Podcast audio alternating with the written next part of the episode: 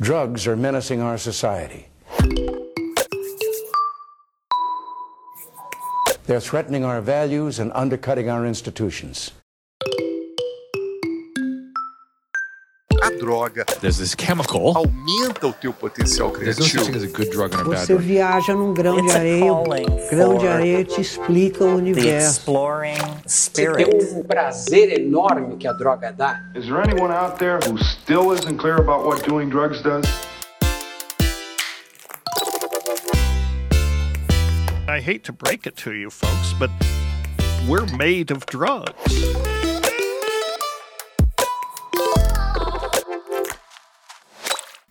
Está ouvindo Relatos Psicodélicos. Os seres humanos usam drogas desde sempre.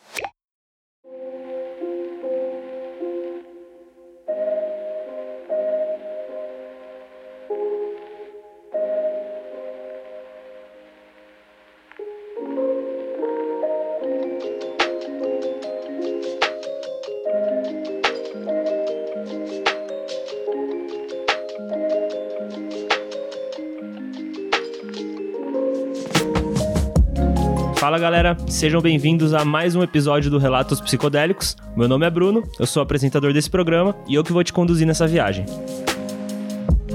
Se você ainda não conhece o programa, o Relatos Psicodélicos é um podcast de contação de histórias, onde a cada episódio a gente traz o relato de uma experiência com uma substância psicodélica diferente. Antes de começar o episódio, eu queria dar um rápido aviso pra galera que acompanha a gente de programa a programa. Como vocês perceberam, o podcast tirou longas férias. E por uma questão de agenda mesmo e vários outros motivos, eu só consegui realmente voltar com o programa agora. Mas fiquem tranquilos, porque o Relato Psicodélico só começou. Talvez a gente não consiga entregar agora um episódio a cada 15 dias, como a gente tinha combinado antes. Mas o projeto tá de pé e pelo menos todo mês assim a gente vai ter um episódio novo do podcast. Se você não gostou muito dessa notícia, então compartilhe o podcast com seus amigos, familiares, a galera que você conhece, os proibicionistas que você tem no Facebook, porque só assim o projeto pode crescer e a gente ter um pouco mais de estrutura pra fazer os episódios, né? Bom, mas esse é o recado que eu queria dar. A gente voltou dessas longas férias e eu acho que não tem uma substância melhor pra gente falar nessa volta do que uma planta que vocês têm pedido muito pra eu falar aqui no podcast. A Salvia divinorum.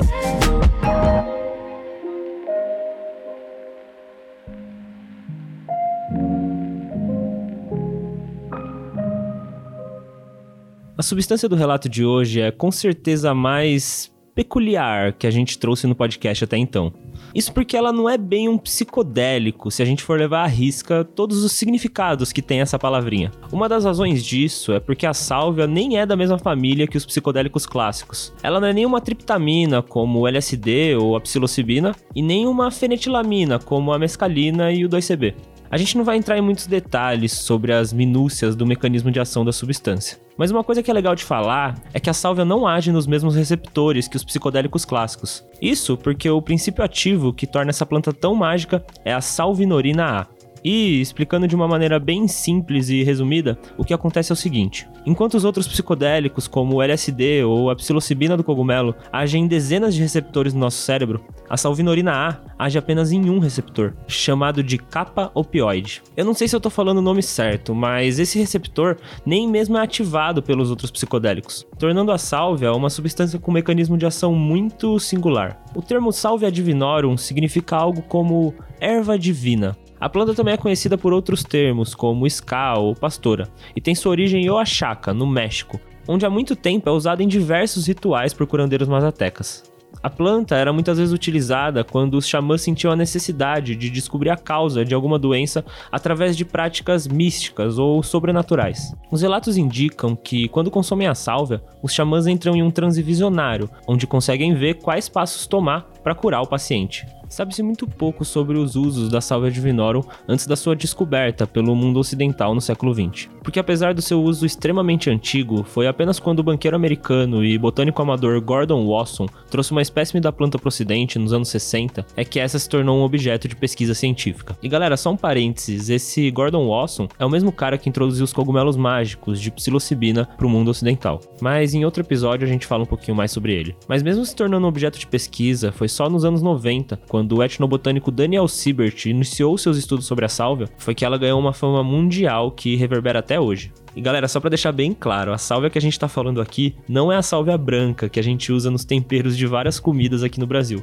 A gente tá falando da sálvia divinorum. É outra substância com efeitos bem diferentes. E cara, os efeitos produzidos pela sálvia são incomparáveis com qualquer substância psicoativa. Não é à toa que o mecanismo de ação dela é tão diferente dos outros psicodélicos. A sálvia de forma alguma deve ser encarada como uma droga de festa. Pelo contrário, as pessoas geralmente não interagem muito quando estão sob efeito da substância. Geralmente se tem uma experiência muito mais introspectiva, por assim dizer. Apesar dos fortes efeitos, é praticamente impossível sofrer uma overdose de sálvia. O que eu quero dizer é que até então não se conhece a sua dose letal, mas acredita-se ser bastante elevada. Mas calma lá, porque isso também não quer dizer que o uso da sálvia não é perigoso. Doses altas de salvinorina podem trazer grandes riscos psicológicos para o usuário. Os mazatecas costumavam mastigar as folhas ou usá-las para fazer chá. Dessa maneira, a viagem é mais longa, mas também muito menos intensa do que fumar o extrato. Isso porque o extrato que eu tô falando é basicamente uma versão concentrada das folhas da sálvia. Nos países onde ela era legalizada, a sálvia era vendida em smart shops, em concentrações que variam de 5x a até 100x. Isso quer dizer que o extrato de folhas de sálvia 5x é 5 vezes mais forte do que o efeito das folhas naturais. E aí que tá um ponto importante de prestar atenção em relação ao consumo dessa planta. O extrato, apesar de não ser a forma mais tradicional, é a mais conhecida e usada no mundo ocidental, principalmente pelos jovens, né, e a galera que conheceu a sálvia pela internet mesmo. E aí que tá um ponto importante para se atentar em relação ao seu consumo, porque uma experiência de sálvia 5x é completamente diferente de uma experiência de sálvia 100x, que é 100 vezes mais potente que os efeitos naturais da planta. É também por causa dessa dinâmica que a experiência de sálvia pode ser muito diferente em intensidade, podendo ser classificada em até seis níveis, descritos por aquele etnobotânico que a gente estava falando agora, o Daniel Siebert. O primeiro nível, descrito pelo Daniel, diz que você consegue sentir um relaxamento sutil, que é bastante útil para meditação. E geralmente esse é o efeito atingido pelo uso mais tradicional da sálvia, mastigando as folhas, e não o uso em extrato que a gente estava falando agora há pouco. No segundo nível já é possível perceber uma alteração na percepção. As cores e texturas estão bem mais destacadas, e o pensamento começa a ficar menos lógico e mais brincalhão também. Já no terceiro nível, os efeitos visuais estão bem mais acentuados, e você já consegue perceber bastante visuais de olhos fechados. O quarto nível é onde a coisa começa a ficar mais caótica. Cenários tridimensionais, complexos e realistas começam a surgir. De olhos fechados, as coisas começam a ficar cada vez mais fantasiosas. Aí que os efeitos dissociativos começam a surgir e você começa a acreditar que realmente está vivendo aquela experiência. Mas é só no quinto nível que pode acontecer a perda total da individualidade. Em alguns casos pode até acontecer uma consolidação completa com o divino ou alguma coisa do tipo. Mas é só no sexto e último nível é que a parada chega no ápice da loucura loucura psicodélica. É onde acontece a perda total da consciência. O indivíduo pode chegar até a cair ou permanecer completamente imóvel. Nesse estado, as propriedades dissociativas são tão intensas que a pessoa pode se sentir completamente desconectada do seu corpo, totalmente fora da sua concepção de realidade. Muitas vezes chegando a acreditar que ela é um objeto, como uma cadeira ou um tapete, ou simplesmente se desassociar completamente da conceitualização da realidade como nós conhecemos, podendo até gaguejar uma língua estranha. Na real, a gente nunca sabe o que pode acontecer nesse estado, mas é uma experiência bem forte. Até pouco tempo atrás, em 2012, a salva era vendida legalmente no Brasil, e os extratos da planta eram facilmente encontrados em vários shops brasileiros. Mas, como é de costume no Brasil, em 2012 a Anvisa finalmente proibiu a salva de vez. A real é que a salva é uma substância tão distinta, intrigante e enigmática que nem o pessoal da Guerra às Drogas sabe muito bem o que fazer com ela. Bom, sem mais delongas, bora falar sobre o relato de hoje. No episódio de hoje, a gente vai contar a experiência de sálvia de uma mulher chamada Ashley. A Ashley tomou sálvia com seu namorado, no quarto que eles moravam na época, e teve uma experiência que foi, no mínimo, bem impactante. Eu encontrei o relato da Ashley na biblioteca de relatos do Heroide. Se você não sabe o que é o Heroide, ouve lá o começo do nosso último episódio que eu explico um pouquinho mais sobre essa iniciativa. Nessa experiência que a Ashley conta pra gente no relato, ela fumou um extrato de sálvia 10x e teve uma trip muito forte, mas ainda assim não chegou no auge da intensidade da experiência da sálvia. Mas isso também não quer dizer que a experiência não tenha sido forte. Como vocês vão ver daqui a pouco, né, a Ashley passou por maus bocados. E isso que é interessante da experiência psicodélica, né? Não é porque você fumou um extrato de sálvia 10x ao invés de um 50x que a sua experiência não possa ser extremamente impactante, né? Bom, sem mais enrolação, bora ouvir o relato, que a experiência de hoje é bem estranha, mas muito, muito interessante. um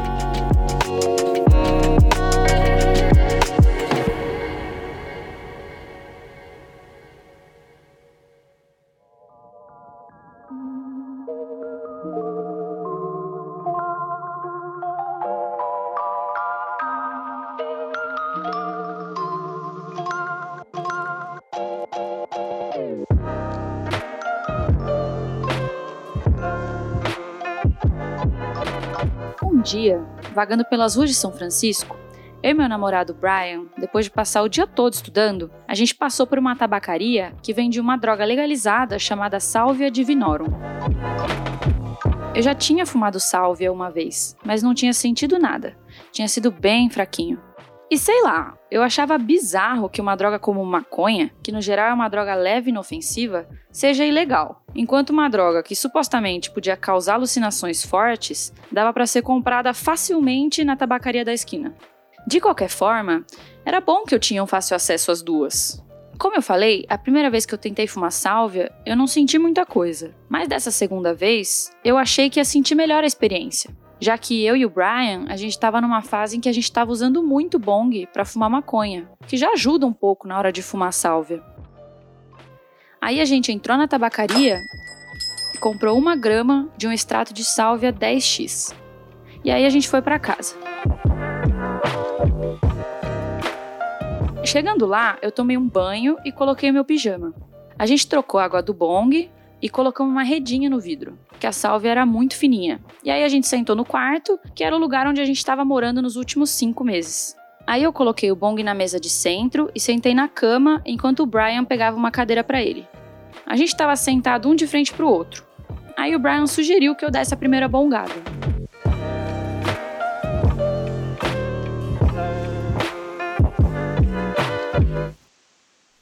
Aí eu peguei aquela erva de cheiro estranho, acendi o bowl e fiquei observando o vaso do bong se encher com uma fumaça branca. E aí eu puxei profundamente.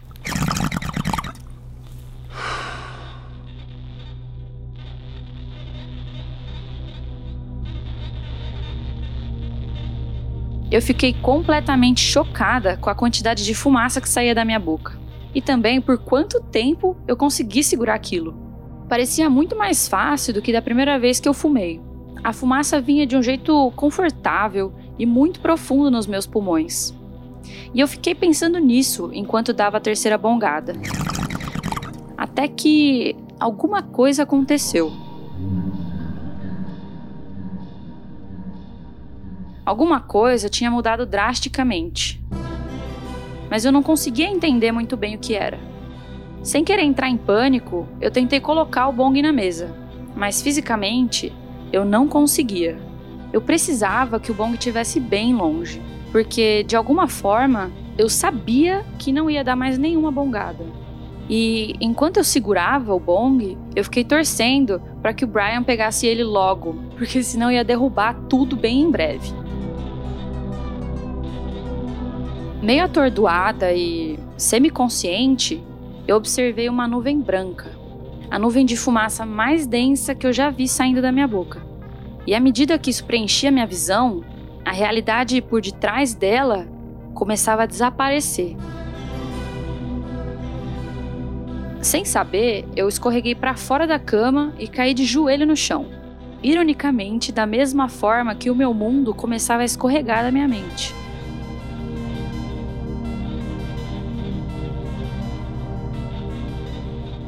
Brian? Eu não sei onde eu tô, mas eu sei. Porque isso é tudo que existe. Não existe nenhum lugar. É isso. Mas como isso pode ser? Esse lugar, esse quarto é tudo que existe? Quarto. O que é quarto? Isso não é um quarto. Isso é existência. O abajur foi feito para ficar sobre a mesa. Eu comecei a ouvir uma espécie de narrador, uma voz masculina, profunda e distorcida, começou a sair de algum lugar de cima de mim. Aí eu observei o borrão azul e branco, que era o abajur, esticar e se dobrar naquela linha de madeira que era a mesa. E logo em seguida tudo voltou ao normal.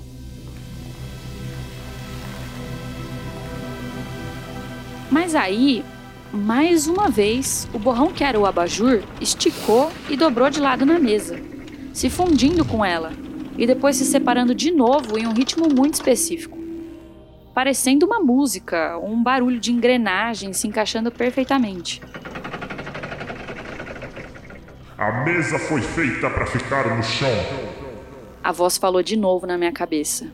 Aí, quando o abajur se dobrou na mesa e voltou ao normal, a mesa seguiu o padrão e se dobrou também no azul do tapete e depois voltou para sua forma original. O abajur, a mesa e o chão continuaram sua dança doentia. E eu tive pena deles, porque sabia que eles faziam aquela dança desde sempre e que continuariam fazendo por toda a eternidade. Porque isso é tudo que existe. Mas onde eu tô? Essa pele não é minha. E o que, que é essa pressão gigante que eu tô sentindo no meu corpo? Vindo de todo lugar, de todas as direções.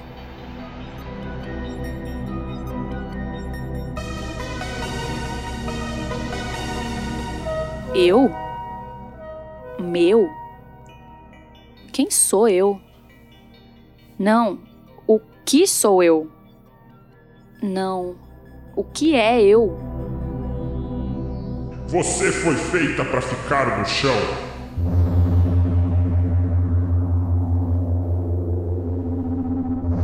De repente, eu senti que eu estava me tornando uma só com aquela coisa toda. Até que então, eu senti o meu corpo sendo pressionado contra o carpete. E a partir dele, se desdobrar para sua forma normal, igual eu tinha visto acontecer com a abajur agora há pouco. Aí aqueles borrões azul, branco e marrom se apoiavam sobre mim e então se desdobravam. E cada vez que os borrões se separavam de mim, eu sabia que era só questão de tempo até eu me fundir com eles novamente. Abajur, mesa, chão, eu. Mano do céu, eu sou só um pedaço disso tudo. Quão irônico é sentir pena deles enquanto eu não sou nada mais do que eles. Eu sou só uma parte dessa dança para outra pessoa assistir. Eu nunca vou ter uma chance de falar com alguém fora disso. Eu sempre estive aqui, fazendo essa dança miserável que não tem fim. E é isso que eu vou fazer até eu morrer. Mas não existe morrer. Isso é eternidade. Esse mundo sempre foi e sempre vai ser assim. E não existe nada fora disso para você, nem para mim. Não tem escapatória.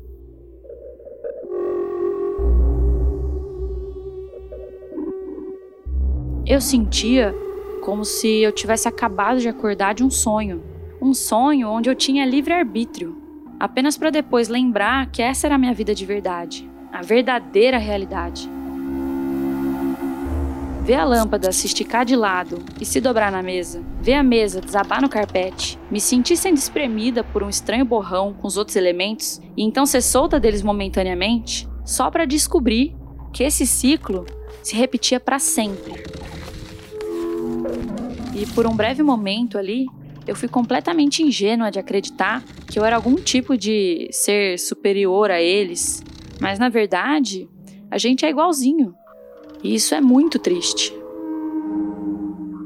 Eu tentei me lembrar do sonho, qualquer coisa que não fosse essa realidade horrível que eu estava vivendo. Quem eu era, como era a minha vida no sonho, como que eu aparentava. Nada disso surgia na minha mente e eu senti a dor mais profunda que eu já experimentei na minha vida toda, bem na boca do meu estômago.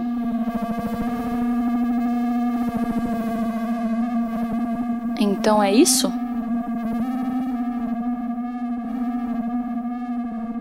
Aí, de repente, eu vi outra coisa. Ou alguém.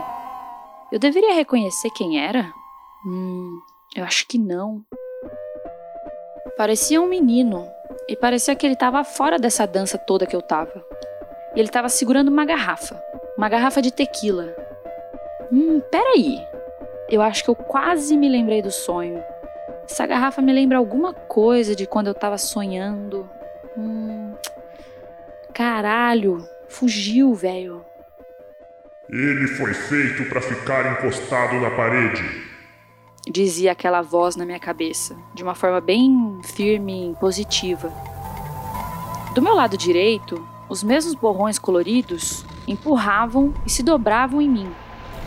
E do lado esquerdo, um borrão gigante de uma parede branca fazia pressão contra o borrão verde, que era o menino, e se dobrava em mim também pela esquerda.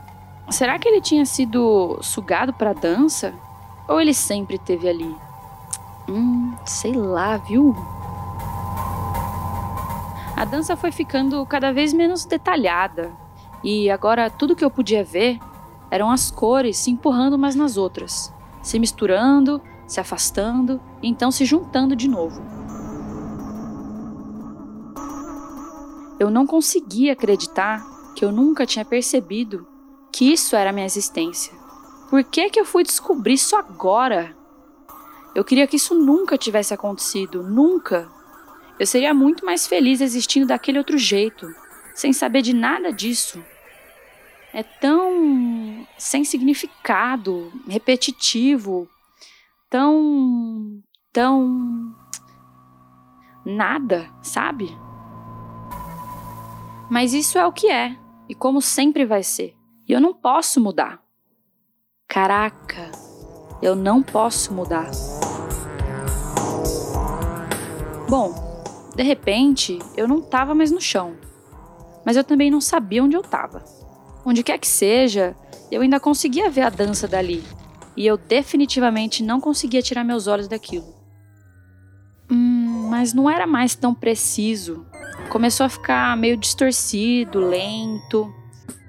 E as cores começaram a se desmanchar umas nas outras de um jeito bem preguiçoso. Aí eu fui arrancada da dança, mas eu sabia que isso era só momentâneo. Eu estava condenada a voltar para aquilo eventualmente, como sempre. Ashley! Ashley! Uma voz diferente falava de cima de mim. Mas o que isso quer dizer? Aí eu tentei desviar o olho da dança, mas eu só consegui por um microsegundo. O menino estava flutuando em cima de mim, tentando falar comigo. Que bobo, né? Esse não é o jeito que as coisas funcionam. Ele devia saber que a gente não tem livre-arbítrio aqui. Eu não consigo falar com você. Eu queria conseguir, mas eu não consigo. Mas sempre foi assim. Se você tá aqui, você também devia saber disso.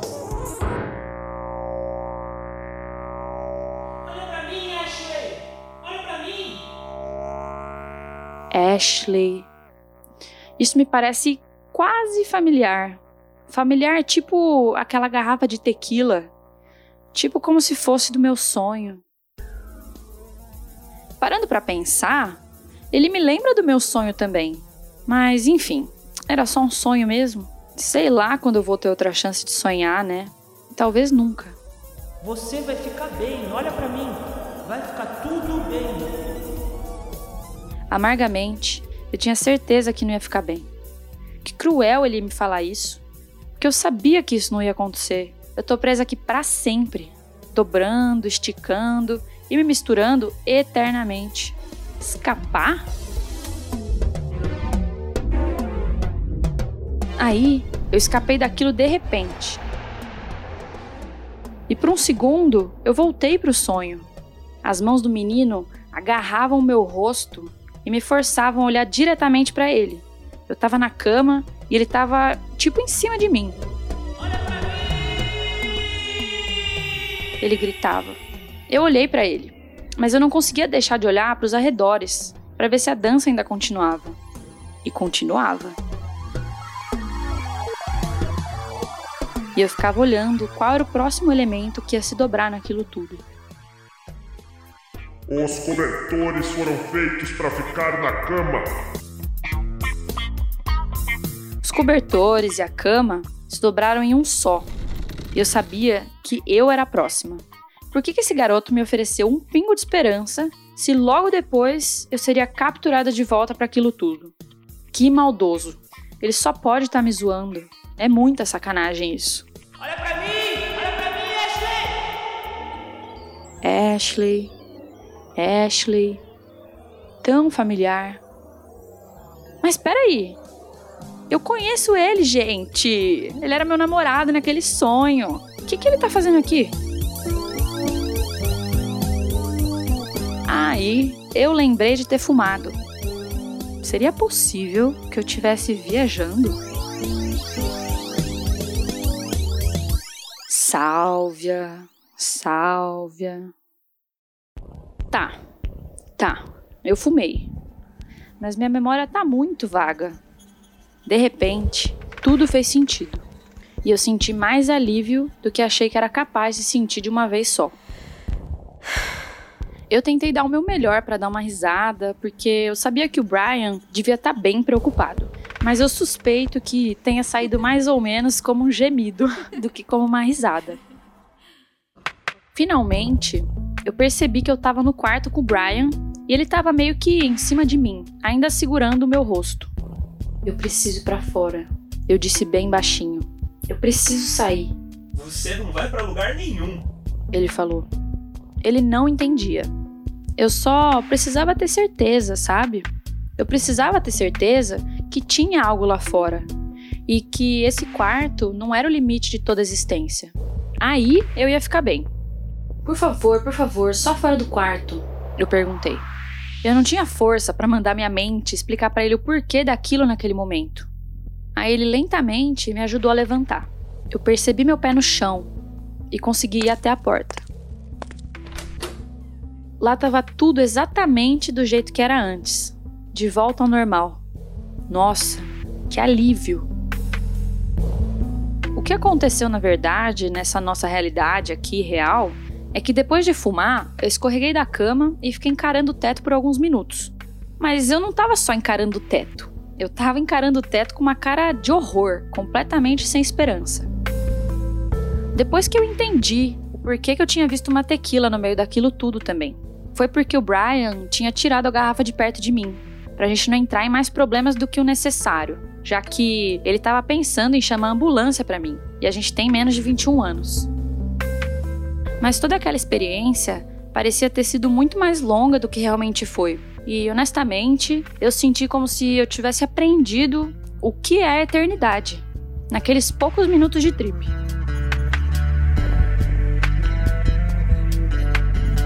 A sensação que eu tive durante toda a trip, eu acho que só pode ser comparada com o peso do universo inteiro sendo pressionado contra cada milímetro do meu corpo. Foi muito forte. Eu esqueci completamente de todos os aspectos da minha vida. Esqueci quem eu era e nem consegui reconhecer o Brian, que eu já namorava fazia, sei lá, seis anos. Com cogumelos, você experiencia uma realidade alterada também. Mas a sálvia ela te transporta para uma dimensão completamente nova, onde as regras que fazem tanto sentido nesse mundo não funcionam lá. E eu não sabia que era possível ser transportado para um mundo completamente diferente e depois voltar em questão de minutos. Agora eu sei. e eu tô com medo. Parecia que eu tava morrendo e que o mundo pós-morte era muito diferente do que eu esperava. Eu sentia que não podia voltar atrás mais.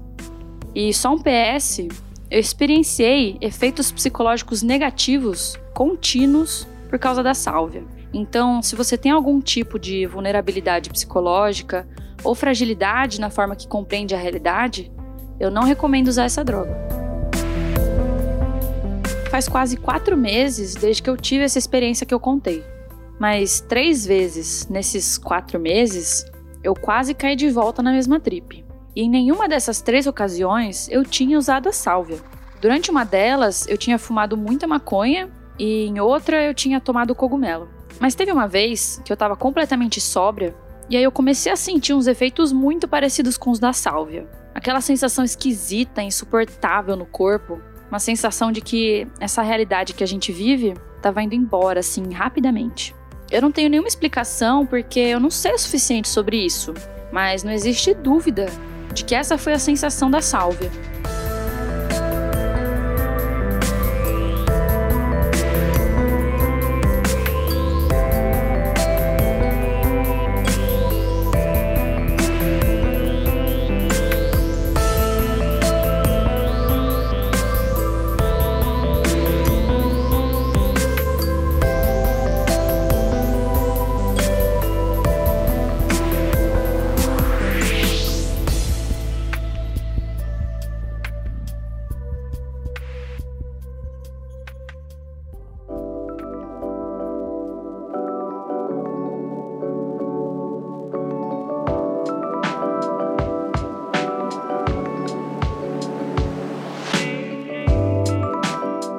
Sálvia é uma substância com efeitos psicoativos bem potentes, né?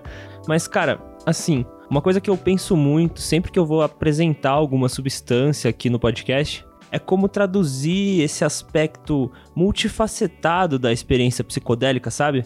O que eu quero dizer é que as experiências que a gente traz no programa, elas não traduzem por completo o que, que é aquela substância. Por exemplo, o relato da Ashley, ele não é necessariamente uma tradução do que vai ser a experiência com a Sálvia. Eu podia muito bem ter trazido aqui um relato de uma experiência completamente oposta à da Ashley. Isso porque a experiência depende de muitos fatores individuais, né? Como eu já falei aqui algumas vezes, o ambiente que você tá e o seu estado mental influenciam muito, muito na experiência psicodélica. Por isso que a gente tem uma variedade de experiências completamente distintas uma das outras quando a gente fala de uma mesma substância. A mesma substância pode gerar sensações diametralmente opostas. Então, assim, não ache que sálvia é só bad trip. Por exemplo, no nosso segundo episódio, eu trouxe um relato de LSD de uma experiência bem difícil. Isso não quer dizer que todas as experiências com LSD vão ser bem difíceis. E se tratando da salve, esse ponto deve ser olhado com mais cuidado ainda, porque além da experiência variar muito, você ainda tem que levar em consideração a concentração do extrato que você está fumando, porque o que a gente viu aqui é um relato de uma experiência 10x que, como eu falei no começo, é completamente diferente de uma experiência com extrato de 20x ou 50x. Apesar de ser proibida no Brasil, a salve até hoje é ainda legalizada em alguns países. Mas, nos últimos anos, o cenário não tem sido muito positivo. Na verdade, o que aconteceu é que nos anos 2000, com a internet e o avanço do mundo digital, a sálvia meio que virou um meme por um tempo, sabe? Talvez você já tenha até visto no YouTube algum dos muitos vídeos das pessoas fumando sálvia com seus amigos. Esse tipo de conteúdo ficou muito famoso na internet por um tempo e acabou que virou uma febre, porque a sálvia na época era de muito fácil acesso na maioria dos países. Então muita gente, por curiosidade, ia lá e acabava experimentando aquela substância que tinha acabado de conhecer na internet. E isso não é uma coisa muito da hora, né? Porque o uso irresponsável de qualquer substância psicodélica pode ser muito perigoso, né? É quase como você dirigir um carro sem habilitação ou ter qualquer tipo de conhecimento sobre como que funciona aquele veículo. E apesar dos avanços científicos e das pesquisas que datavam de muito antes, a maioria dos governos simplesmente ignorou e colocou a sálvia na lista de substâncias proibidas. E isso me faz pensar um pouco sobre o proibicionismo, né?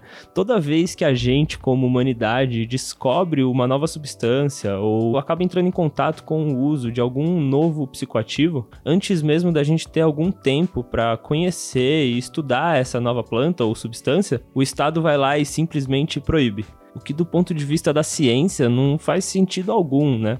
Eu não sei se é puramente interesse da Big Pharma ou se é só um medo coletivo do desconhecido e dos estados alterados de consciência, mas a história mostrou que a gente acaba sendo muito taxativo com esse tipo de substância, né? Mas, por enquanto, é nessa lógica proibicionista que a gente vive hoje em dia. A última coisa que eu queria falar sobre a sálvia é que muitas pessoas podem confundir um pouco a descrição de uma experiência de sálvia com a descrição de uma experiência de DMT. Isso porque, em um aspecto mais superficial, você pode até encontrar alguns pontos de semelhança, já que o DMT você fuma e você meio que é teletransportado para um outro lugar e você fica deitado ou um pouco imóvel, não é uma substância muito social, enfim, eu acho que até o lance da potência, né, do DMT te catapultar para outra dimensão e a Sálvia fazer isso de uma maneira um pouco parecida, acaba por deixar algumas dúvidas nas pessoas de qual é a diferença ou a semelhança entre essas duas substâncias, né? Para quem já usou essas duas substâncias, a diferença é clara, mas traduzir em palavras às vezes pode parecer um pouco confuso. Mas eu diria que a experiência de sálvia, além de ter um aspecto dissociativo que a gente não encontra nas experiências de DMT, é uma experiência mais perturbadora, talvez. E galera, eu tô falando aqui da experiência de extratos de salve, eu não tô falando da experiência das folhas mascadas, que é um uso completamente diferente, ritualístico e com efeitos muito, mas muito mais leves. Sem falar que a experiência de DMT é muito mais segura também, né? Não querendo fazer um julgo de valores em cima de cada substância, mas o DMT, por ter sido mais estudado, ele tem os seus riscos e efeitos muito mais conhecidos do que a sálvia, que ainda é um mistério para a comunidade científica. Apesar de não ser incomum relatos de experiências epifânicas com a sálvia, esse tipo de experiência é muito mais comum com o DMT. Eu sei que eu não tô fazendo jus à diferença que existe entre essas duas substâncias, mas elas são completamente diferentes. Eu arrisco dizer que, pelo menos na minha opinião pessoal, a experiência de DMT é mais semelhante com a experiência de cogumelos psilocibínicos do que com a experiência de sálvia. Até porque a molécula de DMT é muito mais semelhante à molécula de psilocibina e os seus mecanismos de ações são muito parecidos. Enfim, a única semelhança, na verdade, entre o DMT e a sálvia é o seu curto período de ação, a maneira como é utilizada e a potência da experiência. Mas potência não quer dizer semelhança, né? A experiência psicodélica pode ser forte e intensa em muitos sentidos e de diversas formas. Bom, acho que é isso, galera. Isso é tudo que eu tinha para falar sobre a Salvia Divinorum. Se você quiser conhecer um pouquinho mais sobre a substância, eu vou deixar alguns links aqui na descrição. E aí você pode fazer a sua própria pesquisa e saber muito mais do que eu tô trazendo aqui. Queria agradecer todo mundo que ouviu até aqui. Se você não segue a gente ainda nas redes sociais, vai lá no arroba relatos, psicodélicos no Instagram. Queria agradecer também a Marcela, que mais uma vez emprestou sua voz para o relato de hoje. Valeu, Mar. E antes de dar tchau, eu, queria fazer uma indicação aqui pra galera que curte aquelas parafernálias canábicas, sabe? Tipo cuia, tesourinha, chavador, todas aquelas coisinhas que compõem o kit do canabista profissional. Eu tô falando da Melt Artesanato. A Melt é uma lojinha que abriu no Instagram faz uns dois meses, onde eles vendem umas cuias feitas à mão, assim, bem legais. São umas cuias bem psicodélicas e muito bonitas mesmo, assim. Você pode escolher a cor, o tamanho, enfim é arroba Melt Artesanato no Instagram. Em breve vai rolar uma parceria muito legal entre a Melt e o Relatos, então fica de olho aí no nosso Instagram que já já a gente fala mais sobre isso. E acho que é isso, galera. Eu vou ficando por aqui. Espero que vocês tenham gostado do episódio de hoje e até o próximo episódio com mais um relato psicodélico.